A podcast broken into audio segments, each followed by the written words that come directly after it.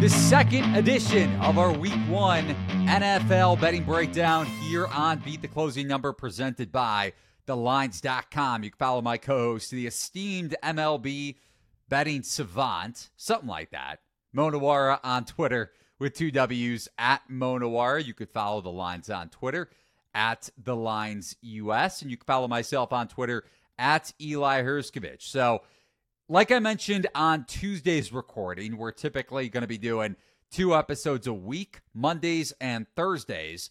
And today's episode, recording here on Thursday, September 7th, breaking down our four best bets, maybe a bonus bet, depending on how much time we have. We're also going to talk week one player props with one of the sharpest player prop betters, depending on how much money you can get down at a given book, of course. Jack Miller over from Establish the run. Before we get started, remember to give the video a thumbs up and ring the bell to get notifications whenever the Lines releases a new sports betting video on any market, including our NFL best bets and Mo's day to day MLB bets with the playoffs on the horizon. Mo, how you feeling? Week one, a few days away. Are you sure? I think so. Oh, it I is think- tonight. Well, I'm not counting Thursday night football because I we're am. not talking about it. well, the Chiefs are on. I'm definitely counting Thursday night football. That's true. I have no bets on the game. And for those listening, we discussed Lions Chiefs on Tuesday's episode. So if you want to check out any of our takes, the Travis Kelce portion of the podcast broke late when we were recording. So that is in Tuesday's episode of Beat the Closing Number. Other than tonight's game, though, because you are a Chiefs fan, how are you feeling with Sunday and Monday slate officially a few days away? Definitely excited. Uh, very excited to talk about our first game. That might be the game I'm most looking forward to, actually. Let's get into it. So, Bengals Browns, and if we go back to mid July, so a couple months after the lines were initially released, Browns dipped to one and a half point dogs. So Cincinnati was around a one, one and a half point road favorite against Cleveland because Joe Burrow suffered that calf injury in late July. Now, with Burrow seemingly healthy ish for this game, Bengals are back to two and a half point favorites. If you think this number is going to climb up to three, think again. Remember that Monday Night Football game going back to the first half of the season last year Browns closed as two, two and a half point home dogs, and that was a worse Browns roster in the market. While Cleveland is still as high as plus 400 to win the AFC North, Mo, I know you have a bet on the Browns to win the division.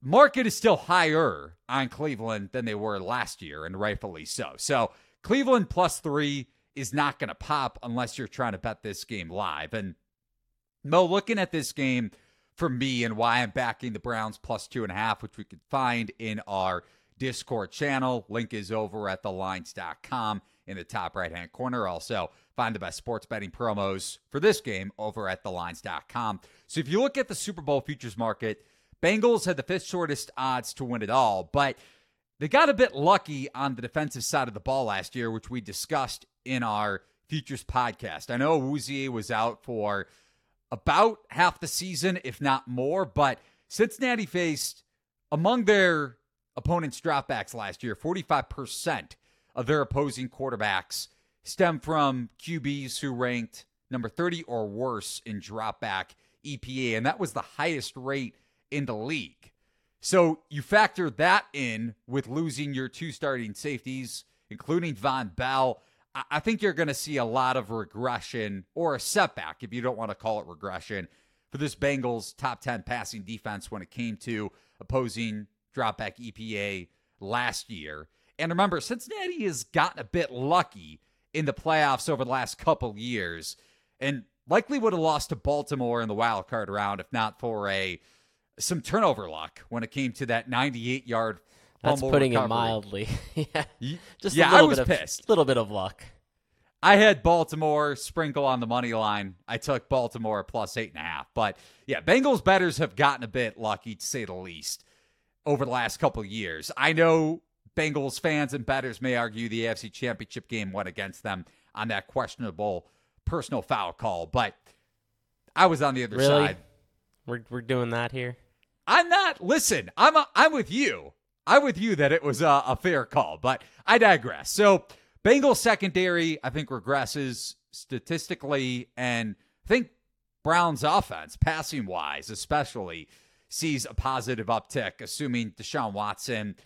Whether you want to say he is fully back to his Pro Bowl form with the Texans or not, I think he has a better understanding of Stefanski's offense this time around, especially with a full offseason of prep and actual games at that. I know he participated in preseason games going back to last season, but you go back to what the last six or seven games that Watson played in, including against the Bengals, second worst dropback EPA among qualified quarterbacks during that stretch. So, couple the Bengals' defensive regression with Deshaun Watson and Cleveland's passing offense seeing positive regression, positive variance.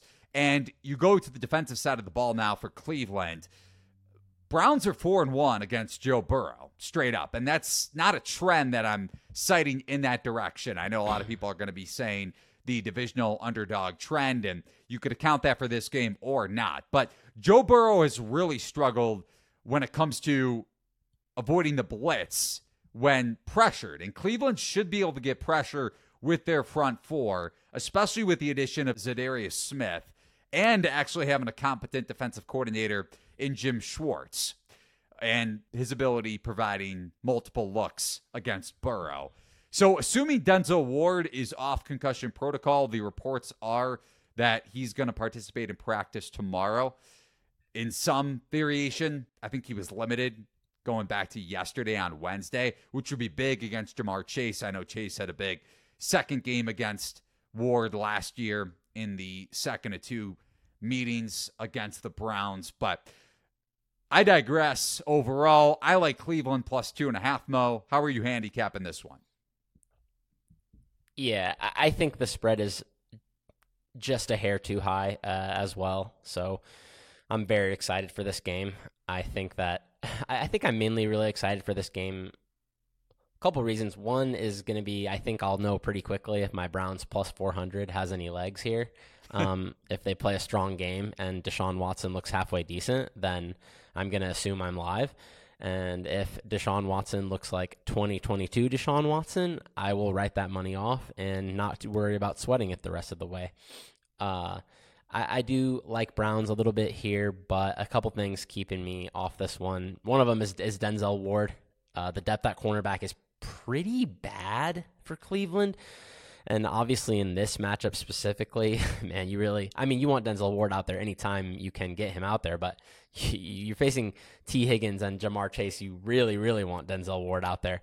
Um, so that concerns me for sure. And just the large range of outcomes around Deshaun Watson. Uh, you could tease the Browns as well, but I don't like that because uh, of basically the factor of if Deshaun stinks again, Bengals could run away with this. I, I do think though some advantages, like you were saying, a, a big one is just so when you when you bring up the the, the Browns record against Burrow, I actually think there's some signal there because of the way Cleveland plays defense and the way Burrow plays. I think it's a good matchup for Cleveland. Burrow if he has a weakness, I think it's probably he holds onto the ball too long and takes some sacks that he doesn't need to. Yeah. Um, and the Browns obviously have had a tremendous pass rush. Obviously, they have Myles Garrett, one of the best, if not the best, in the business. And Cincinnati's offensive line is is just okay. It's solid, I think, but um, the Browns have gotten the better of it for sure. And uh, yeah, the Cleveland pass rush. I, I think they could have another big game here, and if Burrow is holding onto the ball too long, um, then they, they could be in some trouble there. Uh, I, I'm just really excited to watch this game. I think that this is two teams that could definitely be contenders in the AFC. So uh, one of the best matchups of Week One. Over to our second game, Mo. Panthers at Falcons. Atlanta minus three and a half, pretty much across the board. Panthers got some good news yesterday with Brian Burns back, ending his holdout. You think about Cleveland having a weaker secondary if Ward misses the game, although, again, he should be back at practice on Friday. Panthers would definitely be a little bit depleted when it comes to rushing Desmond Ridder. off the edge if Burns wasn't in the lineup, but he's back. How are you betting Panthers and Falcons? I'm putting my money where my mouth is. Uh, I've been running my mouth all off season that I think the Falcons are massively overrated by the market. So uh, I guess I better bet the Panthers, especially since I took the Panthers plus 500 to win the division. I like the Panthers, and I don't like the Falcons. So uh, yeah, plus three and a half. I'm gonna have to take it. A few things here. Number one, you hit on Brian Burns. He's a superstar. Uh, he is back. I think he's having a contract dispute with the team, but it sounds like he's going to play, I guess, since he practiced unlike certain other people who play for my favorite team that we won't talk about right now. um, I was also looking at their coaching staff overall. I love Frank Reich, and I thought he got a raw deal in Indianapolis. I also like that he brought in Ejiro Evero to coordinate this defense. I'm baffled that this defense hasn't been better the last couple years. They have used multiple high picks every year and it's picks that when I watch them, they play well. So I'm baffled why this defense hasn't been better. I can only assume coaching might be part of it. I know injuries obviously have been. So I'm hoping Evero, he did a good job, obviously, with Denver last year. So I'm hoping he can get what I see as a talented group of players uh, to perform better than they have the past couple of years. I think Frank Reich and Bryce Young could be a productive pairing. I mean, we've seen Frank Reich get pretty good.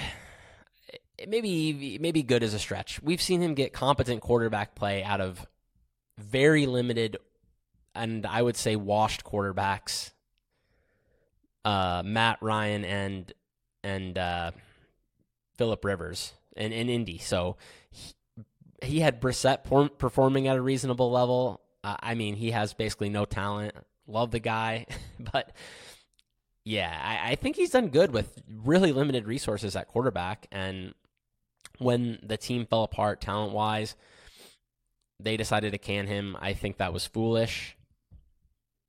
I think even if I'm wrong, though, like Atlanta built their team to win 2017 every game here. They're going to be pounding the rock. They I have a hard time seeing this team pulling away from anybody to be honest with you. So unless Bryce Young is turning the ball over if they fall behind and giving Atlanta free points, I think that they can stick around and, and cover this number. We love to make fun of meaningless trends on this show, Mo. Since 2003, quarterbacks drafted first overall 0 13 and 1 straight up. 1 and 13 against the spread. So you know there are going to be naysayers when it comes to your Panthers pick so for those following trends. I would say there could be some bias in that number, right? Because these yeah. quarterbacks are typically coming into very, very bad teams. The Panthers are not a very, very bad team. Like they have a seven and a half win total, whatever it was. They, um, they traded. You know, they were the ninth pick, right? I think ninth. Like yeah. they were not. They, they, they picked the number pick. one overall because they traded up to it. Obviously, they gave up some talent like DJ Moore, but this is not a complete wasteland like some of these number one quarterbacks are walking into. No, it's a great point, and it also proves that in general, trends are meaningless without context, and that's really good context when it comes to the Panthers' collective roster and talent level outside of Bryce Young. So, third game we're going to discuss: Bucs at Vikings. Tampa Bay opened as a touchdown dog when the lines were released in mid-May, down to plus six, five and a half actually at FanDuel, MGM, PointsBet, and BetRivers. I bet plus six on Friday. That's over in the Discord. So is Mo's Panthers pick at plus three and a half. And you could price shop over at thelines.com for the best NFL week one betting odds. So I mentioned some stuff that is glaring towards Minnesota on Tuesday's podcast when it comes to some regression, although you brought up the point, rightfully so, that the market – has baked that in a bit with a win total of eight and a half. But just to reiterate it for those who didn't listen and are unaware, the Vikings shockingly, won 13 games last year with a negative point differential, 11 0 in one score games, and led the league in wins over expected based on point differential and fourth quarter win probabilities, and exceeding their wins over expected with those two factors in mind at the highest rate that the league has seen over the last 22 years. So you couple the fact that Minnesota outperformed expectations by a mile. And even though that regression and setback to an extent is baked into the futures market, I, I don't think it's necessarily baked in to this point spread as much as it should be. Number one, you look at DVOA, and I know we said RIP to Football Outsiders. DVOA is still out there, and the Bucs are actually marginally ahead of the Vikings when it comes to total projected DVOA.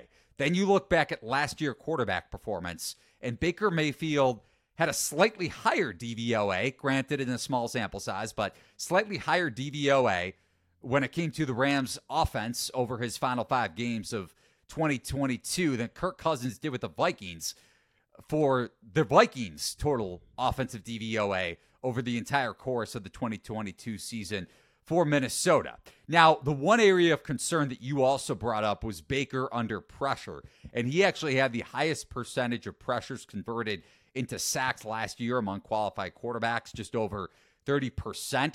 And I know the Bucs offensive line is a little bit of a question mark, especially with Tristan Wirfs, who is arguably the best right tackle in the league last year, shifting over to left tackle. But the Vikings also don't have a super competent pass rush, even with the addition of Marcus Davenport coming over from the Saints. And then this digging into the Bucs outlook a little bit more, also maybe a little bit more optimistic when it came to this bet, maybe just Tampa Bay's total collective outlook.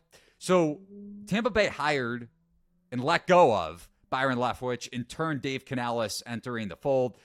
It's going to be his first season as an NFL offensive coordinator after spending a decade plus with the Seahawks and it's not to say that the Bucs are going to get the same sort of revival that we saw with Geno Smith under Canales and Baker is going to all of a sudden lead Tampa Bay to an NFC South title. I'm not saying that's going to happen, but Canales' system utilizes a lot of pre-snap motion, quarterback movement, and zone blocking technique, which is a scheme that Mayfield is very familiar with, going back to his Browns days. Take into account the Vikings secondary which is below average and then some, might be one of the worst back sevens in the NFL, especially when you look at their defensive backs. And then at that, the Bucs have a pretty significant advantage when it comes to total defense, and you can make the case that Tampa Bay's defense is at least above average, if not top 10, especially with the addition of Ryan Neal.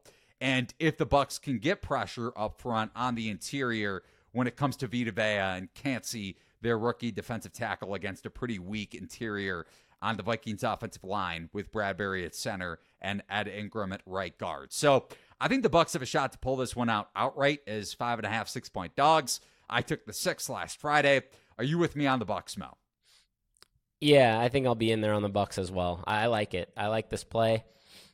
I am a little more bearish than you on Tampa's pass protection against Davenport and uh, Danielle Hunter, that does concern me quite a bit because, like I said before, I, I think Baker's probably the worst quarterback in the NFL, or at least up there when he's under pressure.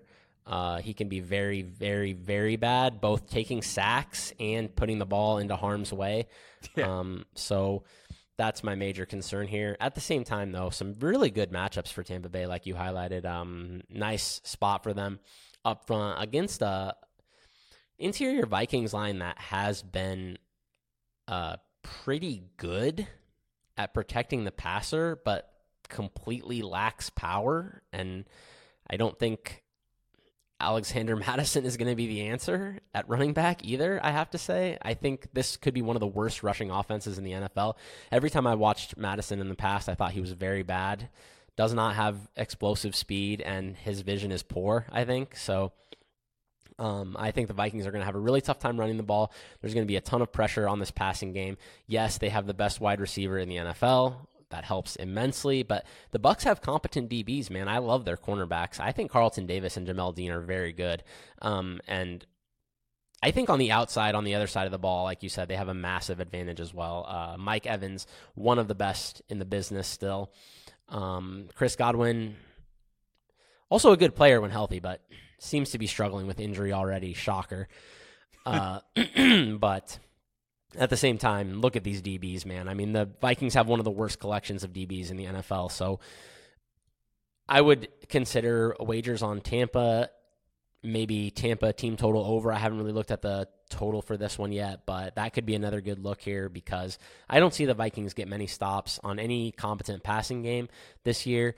And as long as Baker has reasonable protection and these receivers are on the field, then I think this should be a somewhat decent passing game and just having a ma- massive advantage against these DBs. I mentioned this in our Tuesday edition of the podcast too, that the backdoor cover turned Vikings pick six fumble recovery. I will have multiple editions of PTSD if that happens. It, it, reminds me a lot, Mo. I don't know if you remember this game from, I think it was three, four years ago when the Browns were struggling the year before they made the playoffs with Mayfield and they were at New England. Pretty trendy dog, I think. I know I bet Cleveland in that game. And there was a fumble recovery for a touchdown for the Patriots that I think it was a pitch play from Mayfield the Chubb that hit off one of the Browns' offensive linemen that was returned again for six.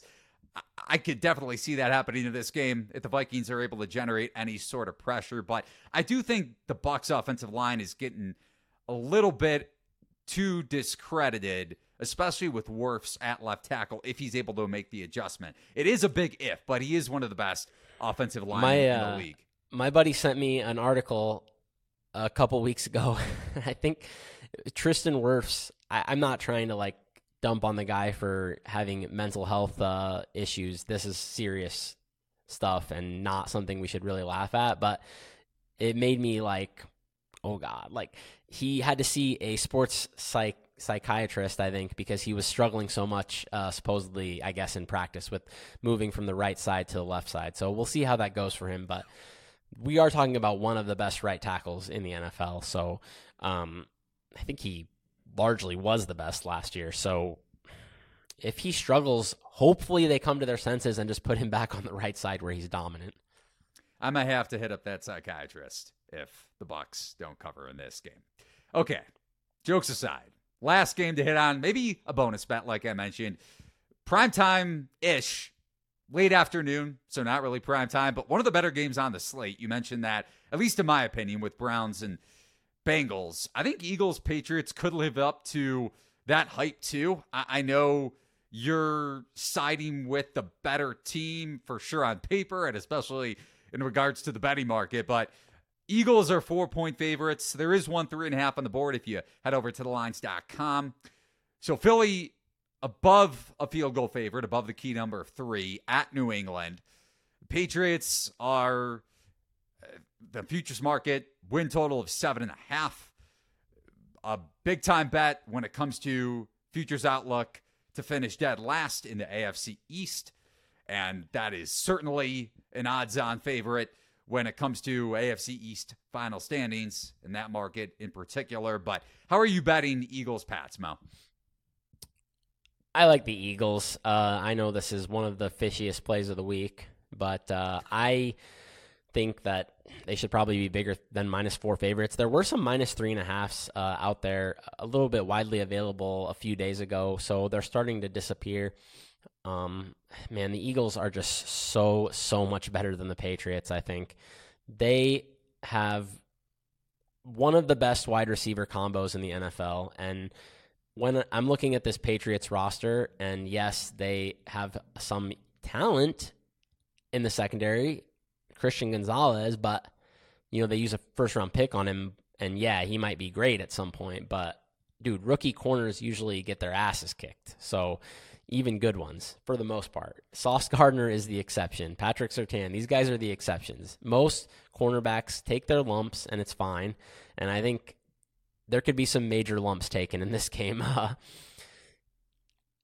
another factor when I'm looking at the way this Eagles team plays defense, I, I think they might be a little bit soft in the middle of the field against some like smaller, quicker receivers uh, attacking these linebackers potentially. Uh, losing losing Edwards, I think, could be big there. He was such a monster in coverage. But the Patriots don't really have those type of guys. They kind of loaded up on bigger guys. This has always kind of been what they've been doing for the last five years or so. Basically, honestly, ever since Julian Edelman got washed and got old.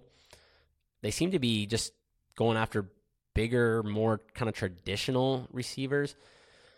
I don't really see the type of guys who are going to separate easily and get open over the middle against this Eagles linebacking core. And one thing that Patriots do have, which I'm curious to see how that works out in this game, they do have muscle up front on both sides of the ball. That's going to be key. Obviously, against Philly, they got so much mileage out of just dominating up front on both ends of the ball last year. So they Patriots do have the horses to hold their own, but on the outside, I have major, major concerns. Uh, I don't think they can beat these Eagles corners, and I don't think their corners can stand up to this Eagles wide receiver core. The Eagles ultimately just, I think they have built the best roster in the NFL, and they're just pretty short favorites here against a team that's expected to win seven games and I think should have some pretty big growing pains early in the season, adjusting to a new offense. Obviously, it should be an upgraded offense in terms of coaching. Like, you can't do anything worse than having a defensive coordinator as your offensive coordinator. So, I only can assume good things will happen from switching to Bill O'Brien, but I could see some growing pains there, even if things do ultimately get better. And just the line just looks like a little bit too short for me. I thought the Eagles should be more like minus five and a half, minus six point favorites here. So uh, I think just line is just not where it's supposed to be or where the Eagles' talent level basically should be here. I have a couple counters. Not that I bet the Patriots. I thought about it. So with Philly overall, First time offensive coordinator. You lost both of your coordinators, but first time OC Brian Johnson, which may not seem like a big factor considering he was a part of this Eagles coaching staff going back to at least the last couple years. But I am curious how he handles a pretty good above average, if not top five, borderline top five Patriots defense when you look at the numbers last year when it comes to EPA and then you add the rookie cornerback in the first round, Christian Gonzalez. So definitely worth monitoring there. And then you go back to last year when it came to penalties, the Eagles are pretty undisciplined and they played so well, especially in the first half of the season when they were covering at an absurd rate. Didn't happen in the second half, but they played so well when they were able to run the ball and rush the passer. If New England is able to shorten the clock, and this is a Eagles defensive front that is strong when it comes to against the pass, like you mentioned, but if New England can run the ball when Jordan Davis isn't in the game, because this is a much different Eagles run defense when Davis is off the field, not a projected starter. I know they upgraded their defensive line when it came to the first round of the draft themselves, but I mean, it's going to be a similar key to depending on what happens in the Lions Chiefs game, right? If Detroit could shorten the clock against Kansas City, not that I'm trying to handicap that game right now, but just it's a similar concept that if New England can find success on the ground, it's going to limit the opportunities for negative game script with Mac Jones against that vaunted Eagles passing defense. So any counter argument back to me, Mel? Yeah, I would say for sure the Patriots, like I said, they have the muscle to compete up front. I kind of I don't really think they're going to be able to run the ball here though, honestly. I would be surprised. I, I, I thought the Eagles did a good job overall, basically every facet of defense pretty much last year. So I, I believe they promoted both of these guys from within as far as the coordinators go. Yeah. So that should help. There should be some continuity there. Um, and Mac Jones, not a guy I'm excited to see in most cases, although I did take his passing over this year. So I think he's going to struggle against this secondary for sure. It's just such a strong uh, pairing of cornerbacks against receivers that uh, there's going to be some variance here because I think he's going to be thrown into traffic a few times. So maybe these guys can come up with some contested catches. It's definitely the types of players who do. Um, DeVante Parker, foremost among those. Uh, so I'm also a little bit concerned at right tackle for this Patriots team. I'm seeing something called Calvin Anderson as the projected starter. I have to admit that I don't know who that is. So I'm assuming he's going to have a rough time here against this Eagles pass rush. Yeah, there are concerns for New England when it comes to the injury report on the offensive line. Three names to keep in mind. Although I think Trent Brown is most likely going to be back. He's dealing with an illness. Strange at left guard, knee injury, and right guard as well, also banged up. Especially if, like you mentioned, the question marks already at right tackle. If Brown isn't back at left tackle, and you're talking about your two primary offensive linemen on the edge, a lot of concerns there for New England up front. So definitely don't hate the pick. I'm not going to be on the Eagles, but I understand your rationale. By the way, the first rounder that I was bringing up, Jalen Carter, going alongside Jordan Davis, or at least subbing in and out, depending how much time Davis sees on the field. I do think his his playing time will be something to monitor, especially if the Patriots find success on the ground. So before we wrap and get to our guest, Mo, I want to give you a quick second here to talk about your bonus bet, and then I want to quickly touch on both of our survivor picks if you've landed on one. So why don't you give your handicap swiftly, no pun intended, for Seahawks and Rams? I think that people are not realizing how or crediting how big of a part of this passing offense Cooper Kupp is and how fragile this Rams roster is. I think they could be one of the worst teams in the league. And um, I think Seattle, I know you like Seattle, and they have a very solid roster, pretty much top to bottom. And man, I, I don't know who Matt Stafford is throwing to. I really just don't know where he's going to throw the ball especially considering the quality of these Seahawks cornerbacks and, and, and DBs in general. I mean, Quandre Diggs is very good. Yeah, I think the Rams are in very big trouble. I think under six and a half wins is a tremendous play, and I expect nothing good to happen basically all season for the Rams.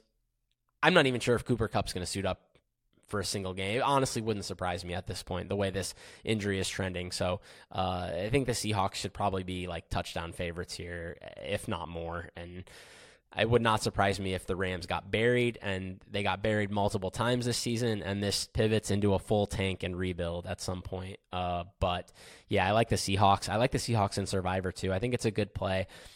Only caveat there being they have Arizona at home. I think it's like week seven or eight in a week where there's very few projected large favorites. But at the same time, if you don't want to be on the ultra chalk pick every week, then maybe you just use the Seahawks now. Yeah, I'll be on Washington. By the way, just to back your Seahawks pick up, Devon Witherspoon, even though Jamal Adams is going to be out for this game, their first round corner, rookie corner, Witherspoon is, I mean, very talented. Loved watching him out of Illinois. And he practiced on Wednesday. So, like you mentioned, pretty weak Rams receiving corps. Also, very weak Rams secondary. I, I know Geno Smith may be headed for a little bit of regression, not just generally speaking, but when it comes to dropped interceptions, most dropped interceptions among qualified quarterbacks last year. So, uh, on the other side, though, this isn't the Rams secondary that should be positioned to take advantage if Smith is erratic by any means. So I like the Seahawks play. Like I mentioned, though, I'll be on the Commanders. I know that's going to be a very popular survivor pick to say the least. And in I like Washington done, as well. Okay, that's, so that's probably going to be my play. I, I just think I haven't even dove into like whole season projections yet for where I'm going to use what. But it's like, do you even need to with Washington if you pick, like you know you're not using Washington. Right, exactly. There's no other spot to use Washington on their schedule, which goes into the quote unquote formula when it comes to picking your survivor play for each week. And I'm also going to be teasing the commanders down to minus one ish.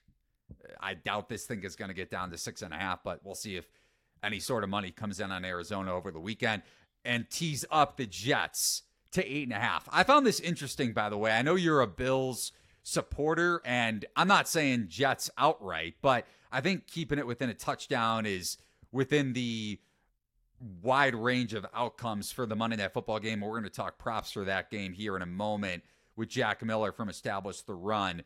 But just to touch on Josh Allen against the Jets, and maybe the Jets are headed for a little bit of positive regression when it comes to their turnover luck on the defensive side of the ball. I think bottom five in turnover rate last year, and considering how good that defense was, granted, they also faced a ton of backup quarterbacks to the point that I brought up with the Bengals at the start of the show. But Josh Allen pressure to sack rate. I brought that up a few times on this podcast so far.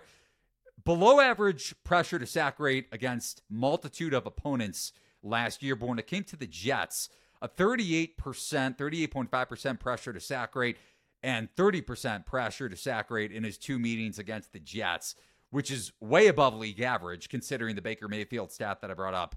He led the league in pressure to sack rate at 30.8%. So if the Jets are able to get pressure on Allen, that's going to be the key, which is why I have a slight lean towards first half under in that game. I know the market is dipped that totals over the course of the offseason from 47 and a half down to 46 and a half, 46. Any thoughts on teasing the Jets up? I would say about teasing the Jets and teasing in general, most people, I would recommend just lower volume on teasers. Technically speaking, these things gain value as the season goes on because the market gets more certain and buying and selling points, whatnot, starts to well, buying buying points becomes more valuable as the market becomes more certain. That's why we don't want to tease college games generally because these have a wide range of outcomes where these NFL games, it's usually good when you're getting good numbers, but early in the season, we don't know as much about these teams. These are more veteran laden teams in this Bills Jets game, so maybe it's fine in this one. I'd be a little concerned about the Commanders just based on the fact that it's two quarterbacks we basically know nothing about. Yeah. I mean, the Washington obviously has a much better team than the Cardinals, as crazy as that is to say, but that's the Cardinals have reached a level of poor on the roster that we have rarely, if ever, seen in our lives. Yeah, it's bad. A lot of win total under bets out there, including our buddy Boss, whatever boss is, Steven Andrus over at thelines.com has a bunch of negative bets on Arizona, including win total under, and I think alternate wins, even though it's the win total is already low enough to begin with. But now it's time to bring on our guest, Jack Miller at Jack Miller02 on Twitter. Pretty simple, covers fantasy football and the NFL prop betting markets over at Establish the Run. Did a podcast over the summer with another good buddy from ETR, Evan Silva. I know Jack knows him well, or maybe just a little bit, not too well.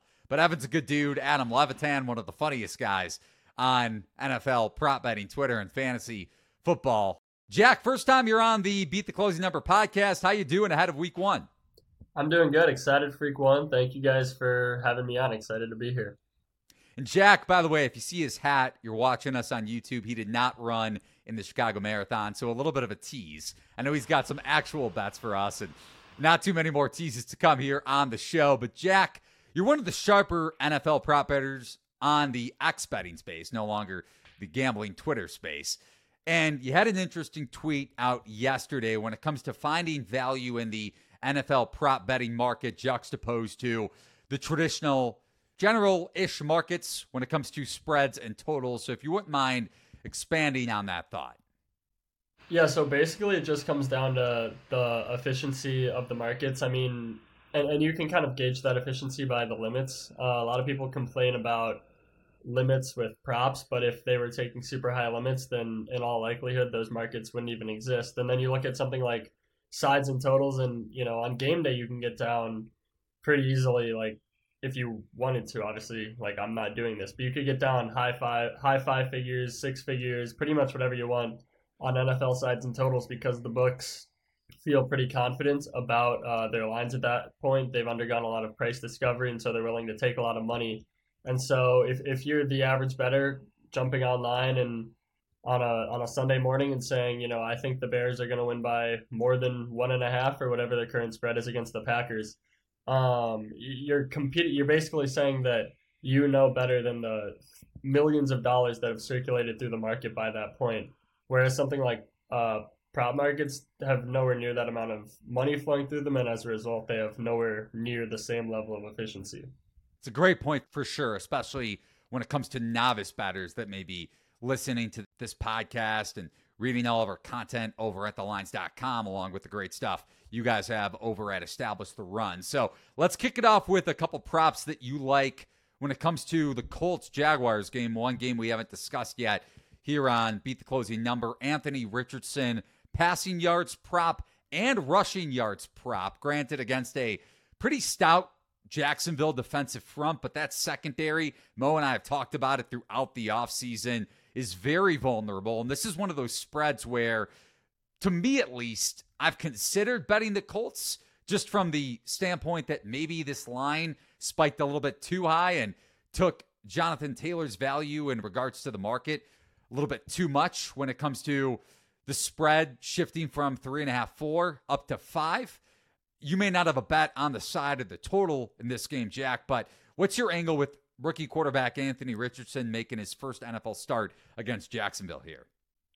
Yeah, so the line has moved a little bit. It, it was in the mid 200s, uh, mid, it was like 205, 2, 210 earlier today, but I still think it's good at the current line of around 195 or so. You can find 195.5 unders uh, minus 125 on DraftKings, and that's Anthony Richardson's passing yards prop. He's a very raw passer. He completed fewer than 54% of his passes in his final season at Florida. In preseason, uh, he completed, I, I, don't remember the exact number off the top of my head, but his yards per attempt was around six or so, completed about half his passes. He's extremely raw as a passer. Um, and I, I think for a guy where a, a lot of his dropbacks are going to turn into scrambles because he's such a prolific runner. And with him being such a raw passer, it makes sense for the Colts to kind of protect him um, in that regard anyway in his first professional game. And it, when you combine that with the fact that he's probably not that good of a passer at this stage, um, I, I, like the under on the 195. And then on the rushing, it's kind of the opposite. I mean, he's like Derrick Henry in build, and in he's 6'4, 240 runs a 4 4, just an athletic freak. Uh, this is another case where the number opened at 42 and a half um, or around there and is now 46 and a half. But I, I think they're going to try to use Richardson's legs because I think without Jonathan Taylor and without him maybe being an NFL caliber passer yet, I don't really see another way for them to move the ball. So I, I think Richardson's going to be uh, utilized in the rushing game quite a bit in week one. Yeah, I'm, I'm with you. Super bearish on this Colts passing offense. So uh, makes sense to me as well. One player I am definitely not bearish on, Derrick Henry. I know he struggled with injuries last year. I like this Titans team. I like Derrick Henry to lead the NFL in rushing around plus 850. Um, week one, obviously three point dogs against the Saints. And Henry here with a bad offensive line, but facing off with a Saints defensive front that is a bit stronger on the edge, I think, than than in the middle. Um, Khalen Saunders was basically a emergency backup for the Chiefs. I'm seeing him projected as a starter, so uh, I think he could have some success here. And the number is quite a bit lower than we're used to seeing with Henry in recent seasons, when we regularly saw uh, numbers in the 90s, high 90s, uh, even triple digits on his rushing prop. But at the same time, you know, they did use a high draft pick on Tyjae Spears, and maybe the team is starting to transition to like a lesser workload for him. So, uh, what are you thinking there when it comes to Derrick Henry? Yeah, I haven't bet that one. I, I do think if I were to bet it, I'd probably lean over. Uh, in the ETR projections, we show like a little bit of an over, but probably not enough to bet. And it, it is a very low number um, compared to what we've seen for Henry in the past. So from that angle, uh, I think it makes sense. It's just, you know, 29 years old with such an extensive historical workload scares me a little bit. Um, but if I were to pick a side, it, it would be the over there. One player uh, with a ton of offseason hype has been Darren Waller. Um, he's a guy who I've been extremely unimpressed by in recent seasons. Uh, burned me in multiple avenues from the fantasy angle there. Uh, so, yeah, I, I, think he's basically been a shell of himself since that one amazing season he had. I think it was in 2019 or 2020. Uh, but moves to the Giants this offseason, and supposedly all I've been seeing is basically that he's being treated as WR1 in their practices and stuff and just hogging an incredible amount of targets, which when you look at this Giants wide receiver corps, could make sense. Uh, but at the same time, like I said, the player I've been watching the last couple years if he's that big of a part of the offense.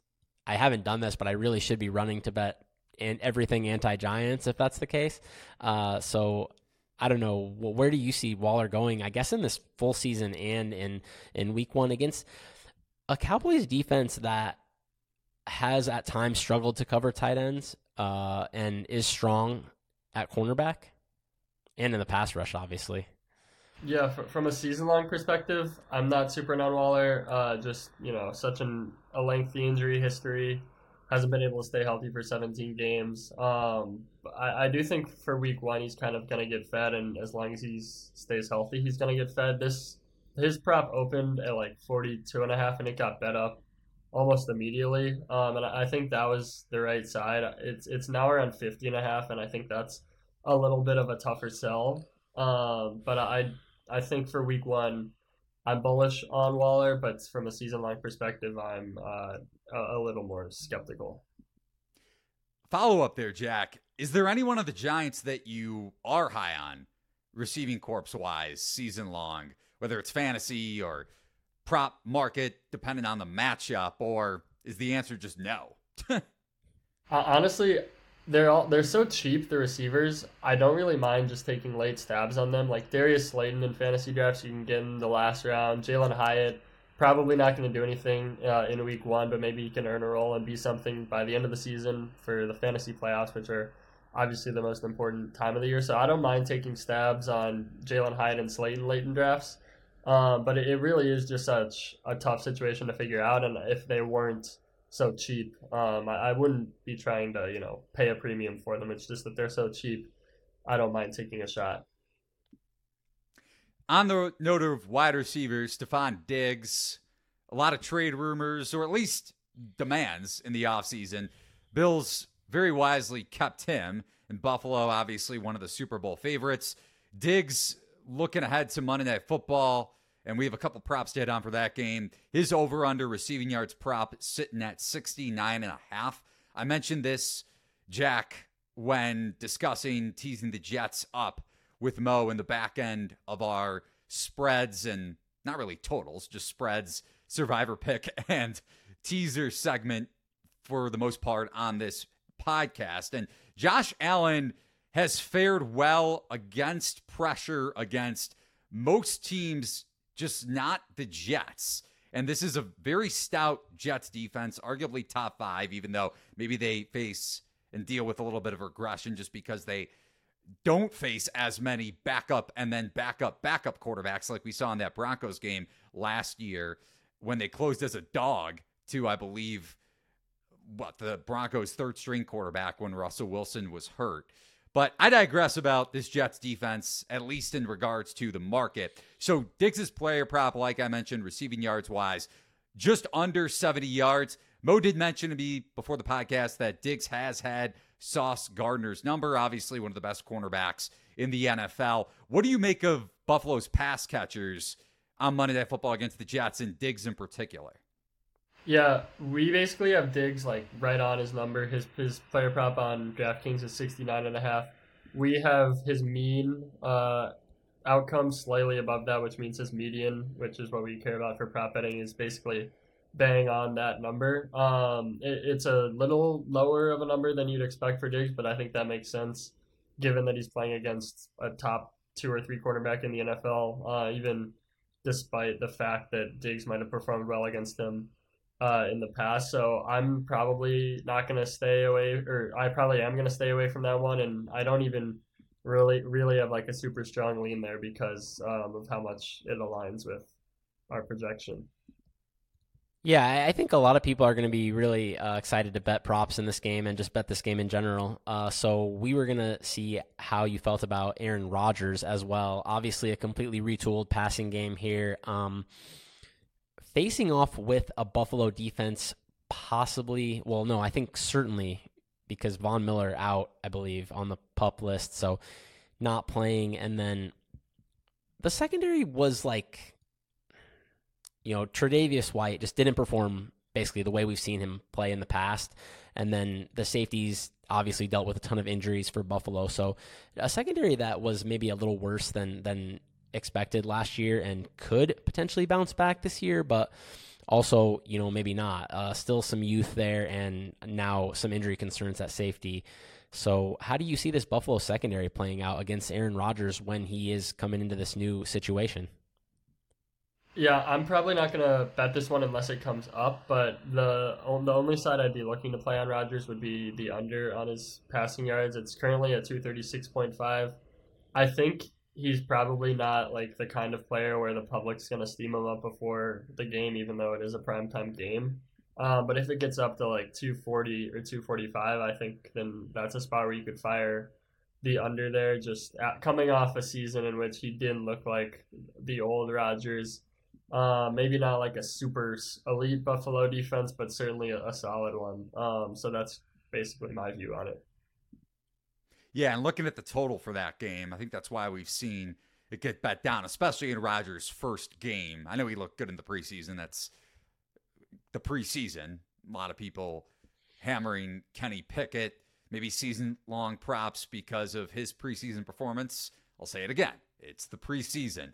Jack, to wrap it up, any other props that you may be looking for for week one in general, if a number gets to a certain price point in the market, or just player names that you find intriguing when it comes to the prop market? Um, no one like right now that really stands out there. I, I think if I were to just give general advice, it would be that a lot of the time on Sundays or, or Saturdays or, or really just anytime later in the week, the books start to post lines for players who are not as um, good, frankly. Like right now, it, it's basically just the main players for each team, but closer to the game, we might start to get wide receiver three, wide receiver four lines, and those tend to be more exploitable uh, than the main guys who are easier to price. That's not to say that like that you can't find value on the main guys. It's just that the the lower lines on players uh, down on the depth chart are, are typically uh, have more of an edge. Yeah, one guy I may be looking to target in that regard, depending on what his receiving yards prop is sitting at, just considering how poor the Bears secondary projects to be, is Jayden Reed, who's the Packers slot man. Granted, I know the floor maybe just as low as the ceiling is high for Jordan Love and Packers batters from a futures perspective this year, but Reed, I have in fantasy, and I may regret it. Not the best fantasy player, just putting that out there. I know Mo likes to call me the king of disclaimers, so that is my one disclaimer on this podcast. But Reed is a guy that definitely intrigues me in season long leagues and maybe prop wise against the Bears. We'll see what that number opens up at. But he is Jack Miller at Jack Miller02 on Twitter, covers fantasy football and the prop betting market over at ETR established the run. They do great work and very profitable too if you're looking for a site when it comes to DFS and player prop projections. Thanks so much for joining us today, Jack. Of course, yeah. Thank you for having me on. This was fun. Really fun. And he is Jack Miller again, my host, Mo Nuwwarah. Mo, any closing thoughts before betters gear up? Really, even though it does start tonight, like maybe I forgot to begin the podcast. Any any wise words to our listening viewing audience? No, I would just uh, echo honestly what Jack said. Uh, definitely last year when I was writing the prop articles on Friday and doing the prop show for us on Friday, uh, usually digging a little deeper was the best way to find some of this stuff. Um, often finding value on like RB2s, stuff like that. So I would say just try to figure out guys who are going to be maybe a bigger or smaller part of the game plan than uh, the market might be expecting. And that's usually where you can dig up some good value. Any thoughts on my Jayden Reed take?